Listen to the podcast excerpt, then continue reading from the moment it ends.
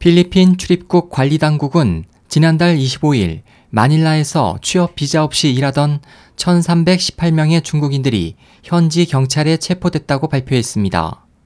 필리핀 당국은 인터넷 도박 사이트 운영을 위해 불법으로 일하던 혐의로 이들을 국외로 추방할 예정입니다.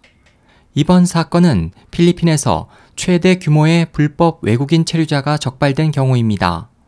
필리핀 출입국 관리자에 따르면 체포된 중국인들은 무허가 인터넷 도박 사이트에서 일하면서 체류 기간 초과 등 출입국 관리법을 위반했습니다.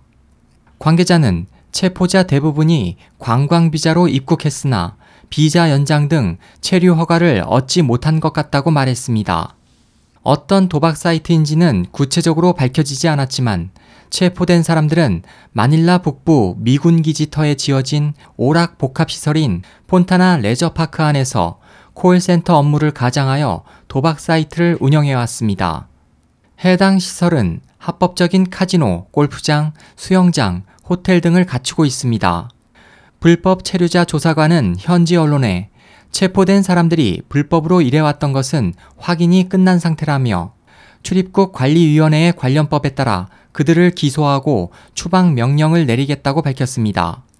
한편 중국 외교부 대변인은 환구시보를 통해 마닐라에서 구속된 자국민들에 대해 법적 절차에 따라 조속히 풀어달라고 요구하고 이 간섭이 양국 관계에 중압감을 주거나 긴장을 고조시켜서는 안 될 것으로 믿는다고 말했습니다. SOH 희망지성 국제방송 홍승일이었습니다.